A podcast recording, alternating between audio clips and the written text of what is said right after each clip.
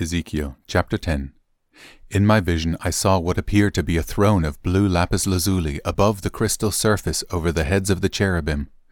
Then the Lord spoke to the man in linen clothing and said, Go between the whirling wheels beneath the cherubim, and take a handful of burning coals and scatter them over the city. He did this as I watched. The cherubim were standing at the south end of the temple when the man went in, and the cloud of glory filled the inner courtyard.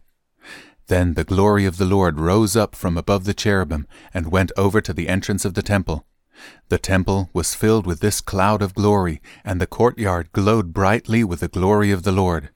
The moving wings of the cherubim sounded like the voice of God Almighty, and could be heard even in the outer courtyard. The Lord said to the man in linen clothing, Go between the cherubim and take some burning coals from between the wheels. So the man went in and stood beside one of the wheels.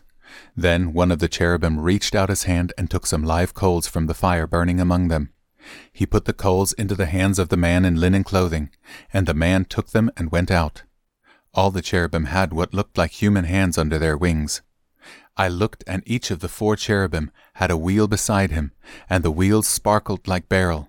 All four wheels looked alike and were made the same. Each wheel had a second wheel turning crosswise within it. The cherubim could move in any of the four directions they faced without turning as they moved. They went straight in the direction they faced, never turning aside. Both the cherubim and the wheels were covered with eyes.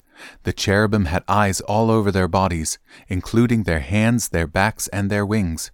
I heard someone refer to the wheels as the whirling wheels. Each of the four cherubim had four faces.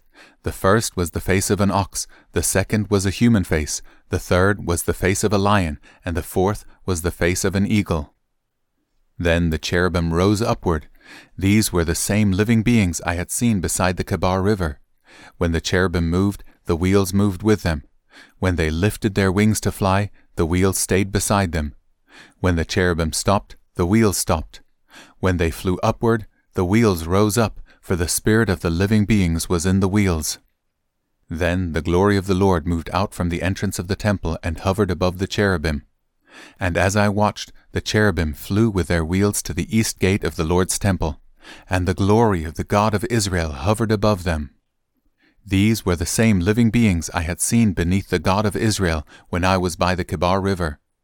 I knew they were cherubim, for each had four faces and four wings, and what looked like human hands under their wings and their faces were just like the faces of the beings I had seen at the Kebar, and they traveled straight ahead, just as the others had.